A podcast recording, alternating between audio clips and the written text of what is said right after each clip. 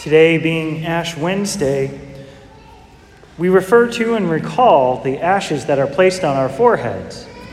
And as they are placed on our foreheads, we hear the words, Remember you are dust, and to dust you shall return. Now, that may seem a little morbid, because it's a reminder of death, and that's not a pleasant topic. So, why are we thinking of that? Why are we bringing that to our own attention? It's because we want to think of what comes after, after death. Yes, our earthly bodies came from dust, and to dust they shall return, but we have immortal souls. And those souls, God wants to have with Him forever in heaven. And so, when we put ashes on our forehead and we say, Remember, you are dust, and to dust you shall return, it's a reminder that there's more than this earthly life. It's a reminder that we're made for more, that we are called to be saints. It's also a reminder that we fall short of that calling, that we need to grow, we need to improve our lives, we need to become more holy, we need to be perfected in charity, that we're not there yet. We're still on our way towards the sanctity that God calls us to have. But how is it that we do that? And how do we get to heaven? How do we obtain that sanctity? We need to grow in charity. We need to grow in holiness. And we do that through our relationship with the Lord. Whenever we make a decision or a choice that's contrary to God's plan for us, we offend him by sin, and we wound that relationship. But he calls us back to himself. As we heard in our first reading, that the God who created us wants us back. He wants us, and he says through the prophet, Return to me with your whole heart, with fasting and weeping and mourning. He wants us to repent of our sins repent of the ways that we've gone away from Him so that we can come back to Him. He longs to pour His mercy and His grace upon us, especially in the sacrament of reconciliation. He wants us to be with Him. He wants us to acknowledge our sins, as it says in our responsorial psalm. To have a clean heart created within us by the power of God and His grace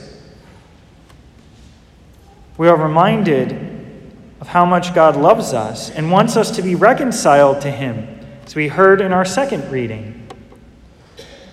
And that reconciliation is possible because God took the effort to bridge the gap between humanity and Himself by becoming incarnate and then giving up of His life on the cross. So we know we have a God that loves us so much that He would be with us here on earth and in a human nature that he would be willing to die so that we could be with him for all eternity, that he would make that gift of himself out of love so that we can be with him forever in heaven. And as we try to grow in holiness and be perfected in charity, we are given these three different ways in our gospel passage of doing that almsgiving, prayer, and fasting. When we're giving of our alms, when we're being generous and making donations, when we're doing acts of mercy and service and love, then we are growing, we are stretching our capacity to love. Our charity can be increased.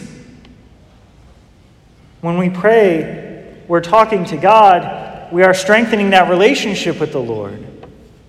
And it's God who gives us the ability to pray and who prays in and with us. In prayer, sometimes we make it overly complicated. But prayer can be as simple as talking to God as you would talk to a friend, telling Him about how your day was, saying thank you for the blessings you have, asking Him for the things that you need. It's important for us to pray, to strengthen that relationship and grow in charity and holiness. In fasting, we are encouraged to fast. to set aside the things that distract us from God, but also to let go of our attachment to the good things that we have here on earth, being mindful, again, that we are made for more than the things of the world, that we are made to be with God forever in heaven. And should we live a good and holy life as He calls us to, then we can reach that destination. And this season of Lent helps us to refocus on that goal that healing of the relationship with God and that growth in holiness and charity.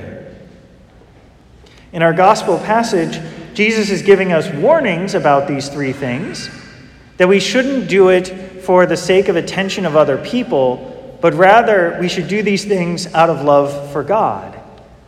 Not boasting and making sure other people see us when we do these things, but doing it for the sake of our Lord. When he talks about prayer, it's not that he's condemning public prayer. It's what we're doing right now as we gather for Mass. We're praying together as a community.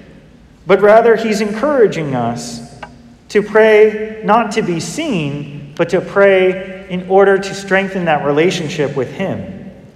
When it mentions the inner room, it's a reference to God dwelling within the depths of our hearts, the depths of our souls, and that we can quietly, secretly be praying even in the midst of chaos.